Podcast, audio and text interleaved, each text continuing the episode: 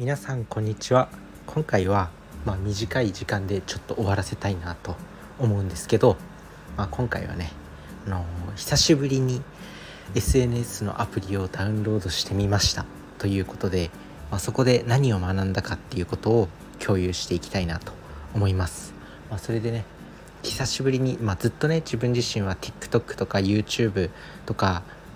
まあ、そういった SNS のアプリをアンインストールしてたんですよ。でもなんか久しぶりにダウンロードしてちょっと見てみたら、まあ、時間が解けました。っていうことで、まあ、結論何が分かったのかというとやっぱり見ない方がいいなっていう、まあ、自分はこんなことに時間を使うために生まれてきたんではないんだなっていうふうに思いました。ただ、まあ、やっぱりそういう動画コンテンツって、まあ、学べるものもたくさんあるのでそういったところはしっかりと利用していけたらいいのかなっては思いますまあでも本当になんか利用の仕方だなっていうふうに思ってでまあ、もちろん学びになるその中田敦彦さんとかメンタリスト DAIGO さんみたいなコンテンツたくさんあるんですけど他にもエンタメのコンテンツってたくさんあるんですよね。まあ自分が結構好きなのは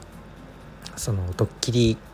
ドッキリ番組の切り抜きとかそういうのをめちゃくちゃ見ちゃいました。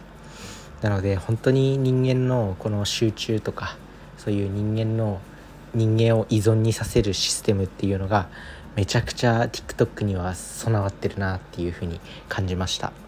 まあでもやっぱり自分自身は本読んでる時の自分が一番好きだし本読むのも実際好き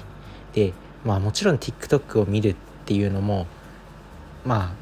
ストレスの解消とか、まあ、そういうエンタメを見て面白いっていう風に感じる部分はあるんですけど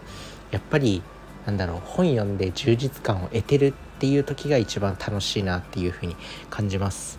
まあだから今まあほんなんだろういろんな人やってるのありましたね。いろんなコンテンツがあるなっていう風に思って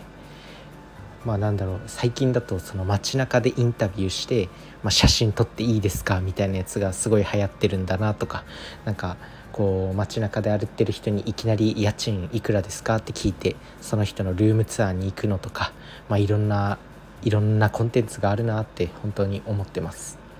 でそのルームツアーの動画もねいろいろ見たんですけど、まあ、家賃何円のところに住んでますかっていうふうにインタビューしてその人の家に入っていくっていうコンテンツがあるんですよ。そのコンテンツ見てるとまあほとんどの人が結構高い家賃を高い家賃のところに住んでてもうめちゃくちゃ経営者とかなんかそういったすごい人たちがいっぱいいるなっていうのを感じてなんか比較してやっぱり悔しくなるっていうのがあります。まあ、本当になまあ自分自身まだ何もできてないけどなんかやっぱ SNS 見ると比較っていうのが始まっちゃうなっていうふうには感じました。なのでまあ見る時間を抑えつつでその力をその嫉妬の力を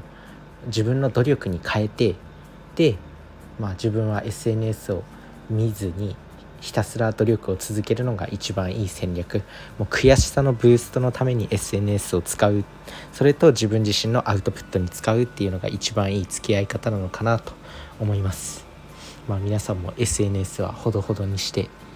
で自分の努力の時間にこうまあ自分の人生の時間を使っていく。